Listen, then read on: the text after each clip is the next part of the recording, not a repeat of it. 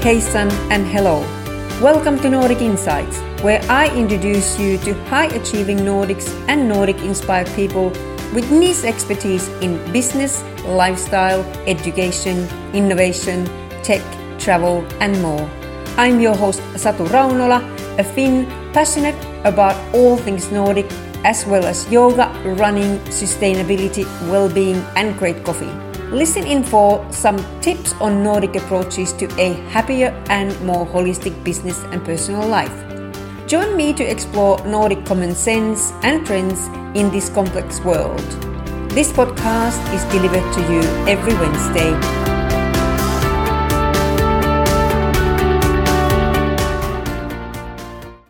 Welcome back to Nordic Insights. It is 31st of December of 2020.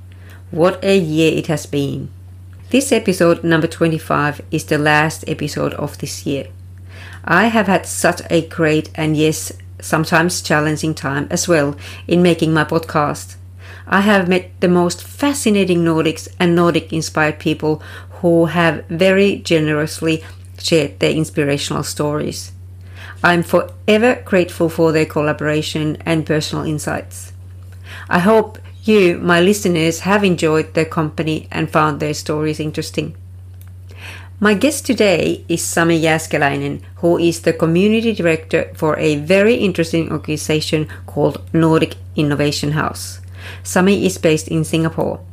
He has a very colorful and interesting career starting as a chef, then moving to advertising and working with a major global brands such as Nokia and Finlandia Vodka. Today, he is a Nordic startup advisor and expert in Southeast Asia. His resilience and curiosity in conquering new areas to progress in his professional life is really inspiring. Let's meet Sami. I'm talking today with Sami Jääskeläinen, the community director of a very unique organization called Nordic Innovation House. Sami is based in Singapore. He is originally from Helsinki. And uh, Sami has a very interesting career that includes working in advertising industry with some some of the really iconic Finnish brands such as Nokia and Finlandia Vodka. And now currently Sami has ended up working uh, in the startup industry based in Singapore. So welcome Sami, great to have you as my guest. Thank you Satu and pleasure to be here. First, before we go to your career journey, can you tell us what is Nordic Innovation House? Uh, it is a very unique, interesting organization. Sure, absolutely. So um, essentially, Nordic Innovation House is what we call as a community platform which aims to support and help and accelerate uh, high-quality Nordic tech startups, scale-ups, and growth companies that are coming to coming to Singapore. And of course, many of them are using Singapore just as a springboard then for the uh, Southeast Asia markets. And uh, we are actually joint collaboration between the Nordic countries and uh, supported by Nordic Council of Ministers and an organization called Nordic Innovation, which is headquartered in Oslo. And then in our Singapore team, we have Business Sweden, Innovation Norway, Finnish Embassy, and Promote uh, Iceland on board. And uh, we support companies quite many ways. I would say that our daily work is quite industry agnostic. So as long as you're a Nordic tech company, they can be our members and we can support them and helping them to connect to the right ecosystem stakeholders here in Singapore and, and Southeast Asia. And then we are also running these very uh, vertical specific market entry programs which aims to help companies to start doing their market validation start gaining the insights and the knowledge of the different markets and then hopefully that will lead lead something uh, something great and, and help them this way then to companies to establish their presence here in singapore and um, yeah, currently we have offices in Silicon Valley, so that that's the place where our journey as well started, and then followed by New York. Singapore was the third office, open in 2018, and we have also offices in Hong Kong and Tokyo. So five five uh, exciting locations for the Nordic tech companies. It's pretty amazing uh, that five countries work work like this together and uh, join forces. So it's pretty amazing uh, organization. Now, Indeed, yeah. when we then think of your uh, your own career, so you are originally from Helsinki. Correct. Yeah. And you said that you worked first as a chef. Yes, yeah. So that was my, I guess, my first life in a way. So I was, I was, so that was my kind of like a childhood dream, and and of course I wanted to pursue that. Uh, I was working in Helsinki and Italy, mainly in in, in Italian restaurants for quite a while, and um, then after like 10, 10 plus years, I I wanted to do something else.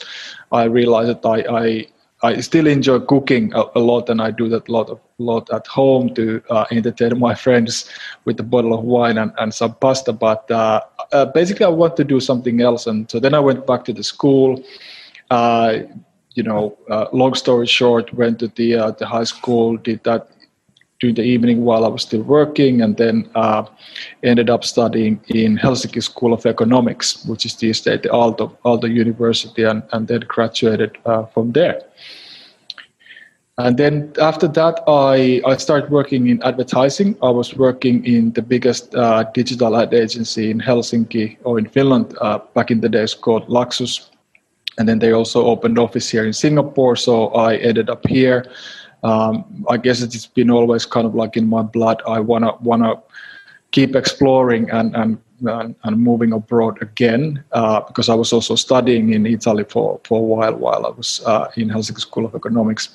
So um, ended up here, uh, work here with Luxus, then also with a couple of big network agencies like TBWA, Dan, and then uh, RGA. So always be working on the digital field, uh, which is really uh, fascinating and exciting because uh, you know you're always kind of like looking for new solutions, new innovations through technology in advertising context, and and of course working with the creative people is also, also always fun.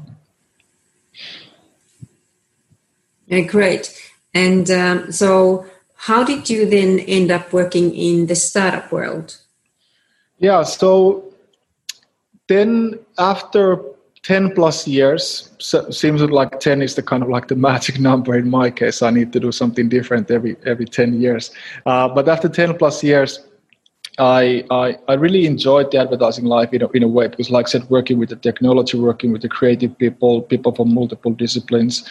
Uh, but then I start feeling that kind of like perhaps the the outcome of the work is is not really kind of like ticking my personal boxes anymore. So hence I wanted to to wanted to do something more more purposeful. And um, I guess then you know luck and being in the right place uh, at the right time uh, plays a part. So at that time, Slush was coming from uh, from Helsinki, Finland, to Singapore first time, and then my my friend uh, Anna Ratala, who was then heading the Slush here in Singapore, she called me and like, hey. Uh, I need good people to, to build the team here and, and bring basically Slush from uh, from Helsinki to Singapore, and, and I just couldn't say no so that that's how I jumped to the startup world. And there I was heading the partnership. So I was working mainly with the large corporations, thinking about different ways how to collaborate with the startups, uh, how to engage with the startups using Slush as a platform. And um, that was quite exciting time in many ways uh, because uh, Singapore startup scene was was kind of like picking up really quickly at that point and also then Slush had a, had a events and activities in Tokyo and Shanghai, so it gave quite a good kind of like overview also what's going on here in, in Asia, plus then connecting kind of to the to the Nordic roots through the main Slush event.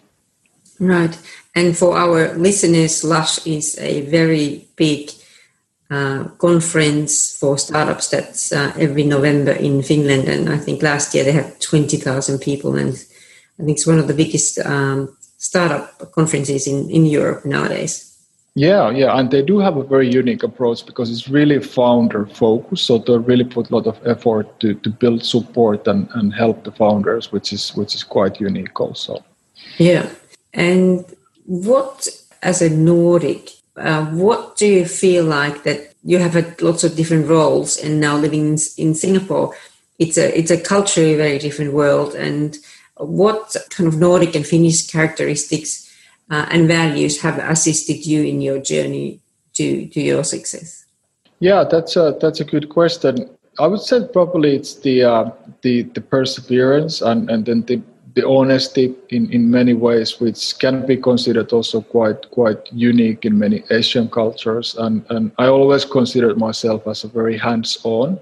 So uh, you know, leading by example and doing things first and uh, and showing a good example in, in in that way and of course always been kind of like try to keep the communications very open so again goes goes back to that honesty and uh, you know trying to be build very flat organization whatever you do. So then and, and kind of like very uh, communication open organization. And what attracts you to work in singapore in, in asia? Well Singapore is definitely the place to be in Southeast Asia if you are in startup and innovation and technology uh, field because this is really the hub of Southeast Asia uh, in in many ways. The whole how the whole ecosystem has been growing here during the last seven eight years. It's really has been a remarkable journey. Like the whole Singapore story has been quite quite amazing. Thinking that like where they are now and how fast and how far they've been able to go in, in 50 plus plus years. Um, so really kind of like uh, you know it ticks all the boxes and all the all the pieces of the puzzle have come really nicely together. You have a have a very supportive uh, supportive government organizations. Uh, the VC landscape here is very active. Uh, roughly 50% of the Southeast Asian startup investments go through to Singapore uh, uh, every year uh, you know you have a good access of talent not only singapore but also regionally and globally so it's kind of like a honeypot which is which is uh, uh, attracting people. Uh, the regulation regulatory landscape is quite uh, startup friendly, and, and, Singapore has always been very business friendly. Uh, it's very safe. Uh, you know, English is the uh, official language, so it's it's very easy place to start your Southeast Asia journey. And, and I guess once you put all this together, it it has really created an amazing ecosystem here. Mm. So it's very easy to easy to come here and, and, and jump on. Yes. And so how many years have you been there now? So it comes 11. So I, I initially came here for one year stint, and then I guess that Singapore happened. So uh, so now, yeah, 10, 10 plus years here already. So yeah, I came to Australia for two years, and 25 years later, I'm still here. yeah. Life happens. Yeah. So if we still talk about the Nordic Innovation House, mm. you're working with other Nordic colleagues from yes. five different countries. What's it like?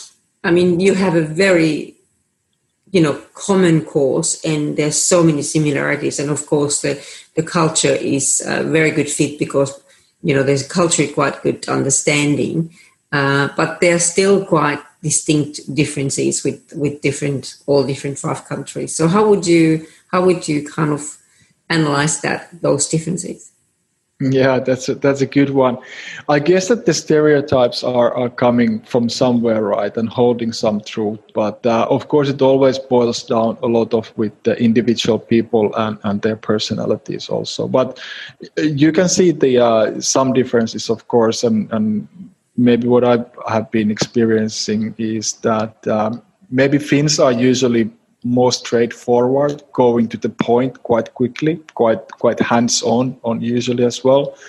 Um, Swedes usually like to engage and discuss and find that kind of consensus and discuss with everyone and make sure that everybody has their opportunities to to say and, and contribute. And um, and then I guess Norwegians are somewhere between these two based on my, my experiences. Uh, but uh, yeah, but of course they, they do share a lot of similarities as well, like we previously discussed about those Nordic values and honesty and, and you know, flat organizations and empowerment and, and things like that. So, uh, well, how do you working as a Finn in Asia uh, and work with your team? It's the culture where you come from very different, of course. So, what the what things do you think you bring into to your team, who are I'm assuming mainly uh, from Asia? Mm. Yeah, so my team is obviously like very Nordic. One of my colleagues is, is Singaporean, and uh, of course, been working in, in here in Singapore so many years, and been working very closely with the Singaporeans and, and many other nationalities as as, as well. Um, I would say that it is those those Nordic values really kind of like uh, keeping the communications open, being honest, being transparent, uh, and uh, and you know that empowerment and, and making making sure that uh, there's as little barriers for everything to collaborate, communicate, and, and, and so on. And but I have to say that it's not um, it's not always a, a smooth ride, and, and, and what we have also seen here is that it, because it can be a quite culture shock for the for the Asian people as well, because many of these these Nordic values uh, can be quite uh, disruptive and confusing if kind of like if the whole process is not managed very well. You really need to explain and, and kind of like manage the expectations and, and explain that that what are we doing here? Why we are communicating like this? And and uh, and uh, why things are done in a certain way? And what what is expected from you? And and, and what not and uh, so yeah so if you don't manage that that cultural uh, mix, it, it can be quite confusing as well.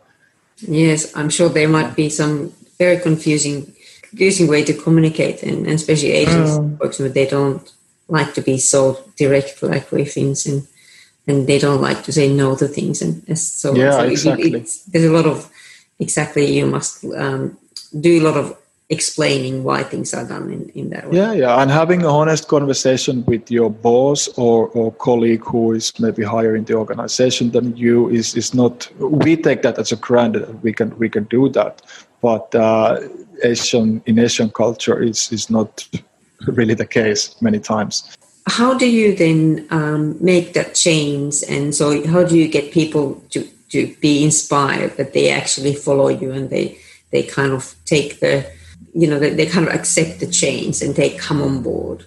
Yeah, um, I guess that it's the, uh, you know, managing the expectations and also, you know, this is not something what will happen overnight. So you you also need to be patient and, and you also need to understand where they are coming from and why they are why their behavior is is what it is, right?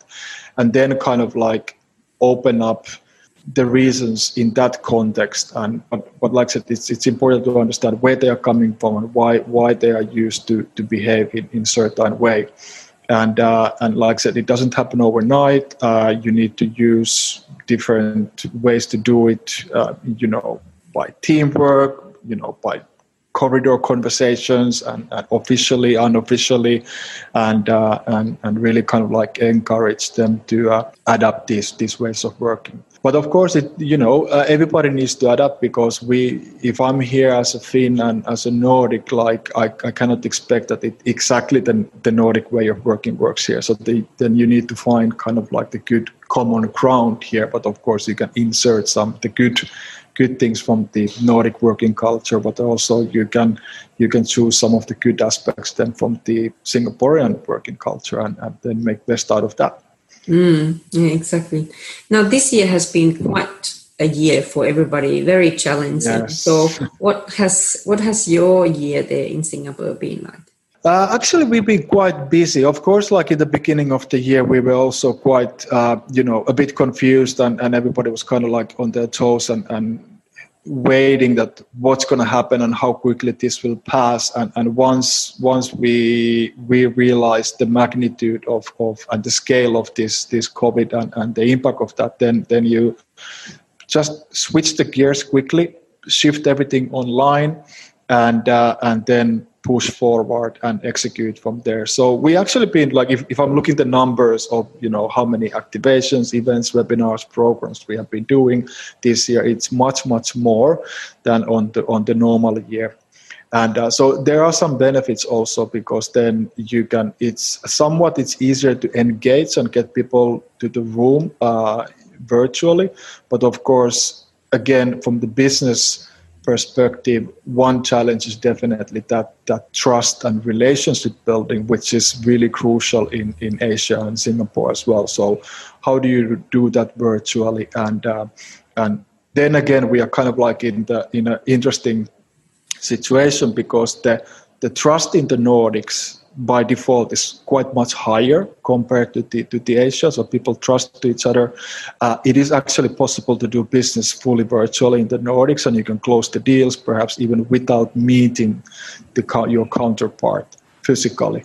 But in Asia, it's not really the case because everything here is about about the trust and the relationship, and you need to meet, you need to wine and dine, and, and you need to have those conversations and and once the trust is built, then of course things start to get a little bit easier. But kicking off new business project in this COVID time is definitely a, a much much more challenging because of the, of the virtual aspect.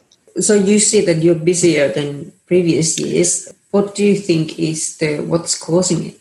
I guess that it's at somewhat you are more efficient because you don't need to take that traveling travel aspect right? Uh, you don't need to go to the meetings. You can actually do quite a lot of meetings back to back. It can be quite more, much more exhausting as well, as we all probably have noticed. Uh, jump from one telco to the other one, uh, but it's also kind of like the um, the barriers to join, for example, our programs because you don't need to come here. You can you can join these webinars and the programs virtually, so it's a little bit easier in that sense also kind of like a good things what we have noticed that like what i mentioned earlier that it's somewhat easier to get more right people into room virtual because it's more convenient for everybody they can dial in from their office from the you know from the hospitals if we talk about the Maiden health tech programs or home or wherever they are. So uh, Mm, that's interesting. Well, that's a good sign because in many industries, you know, it's been so much more quiet in, in, in, this year. So it's great to hear that there, and it means that innovation and startup, that's uh, new, fresh blood and new, fresh things coming coming in in in the region. So that's really good news. Exactly, and I think that moving forward, like I don't think that we are going back to the old world, and uh, I guess everybody is, is trying to figure out now what what does the new norm look like. But if I would need to pick kind of like some of the good good outcomes and silver linings from this COVID is is I'm thinking about our activities. So then it would definitely be something hybrid. Uh, you know, doing some things definitely virtually, some things physically, but but again finding those good good things and good silver linings from from this situation and, and then uh, taking those even further by adding some physical elements whenever then the, the travel restrictions are, are lifted. Mm, yes, exactly. That's a very interesting um, point. What does the future look for Nordic Innovation House? I think it looks very good. We we have had a really good two years, two plus years here so far. Although that of, course this year was was a little bit challenged, but but like I said, we've been actually really really active and and really looking forward to kind of like taking things forward forward. Um, so we started about two years ago and of course building this kind of setup with the new service offering and everything making everything work operations bringing all the country organizations together and, and you know because they all have had their own ways of old ways of working. And now this is kind of like the, the, the time when we everybody needs to adapt. So there's been a lot of that that work. And i see that we are not there yet. So there's a lot of things what i still want to bring on the table and and kind of like uh, push the organization forward and uh, and also build probably stronger kind of like Asia presence. So and luckily we have uh, Nordic innovation houses now in Tokyo and, and, and Hong Kong as well. So kind of like how we can take take this collaboration even further uh, then moving moving forward.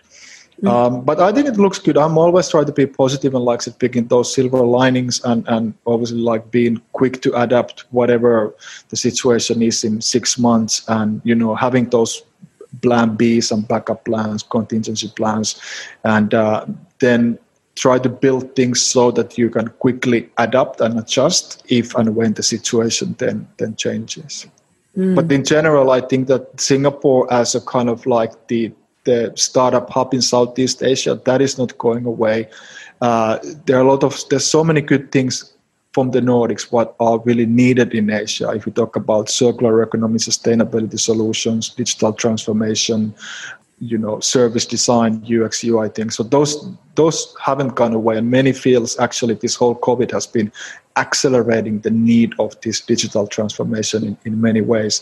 And, uh, and and Nordics has a very solid uh, foundation of providing good solutions. So I, I think that we have a very good future especially here in Singapore ahead.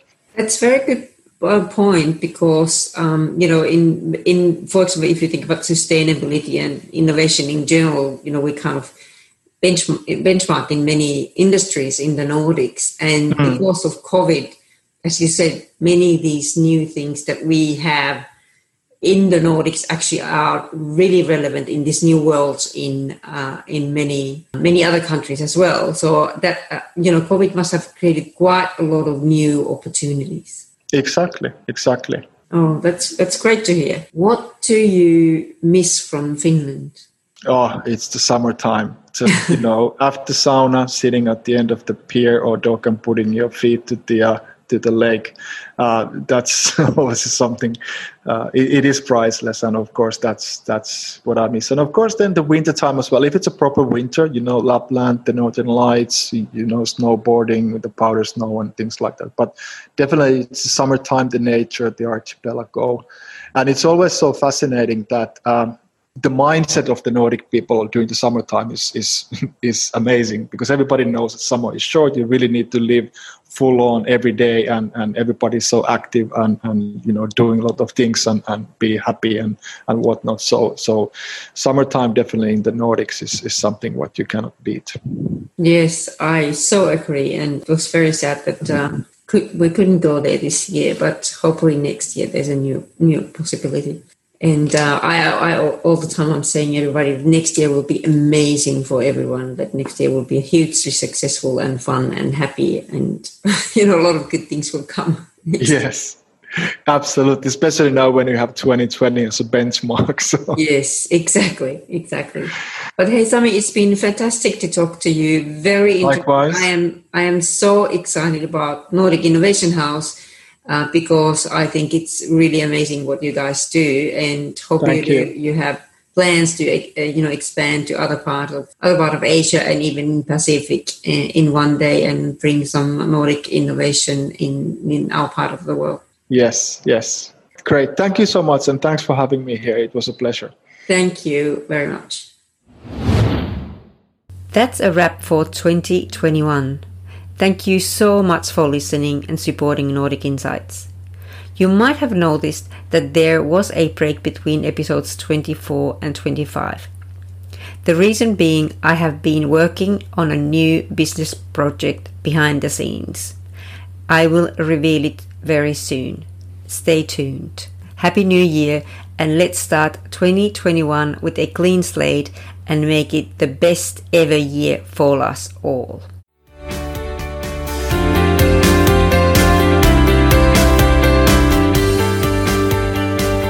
Don't forget to hit subscribe so you don't miss any episodes.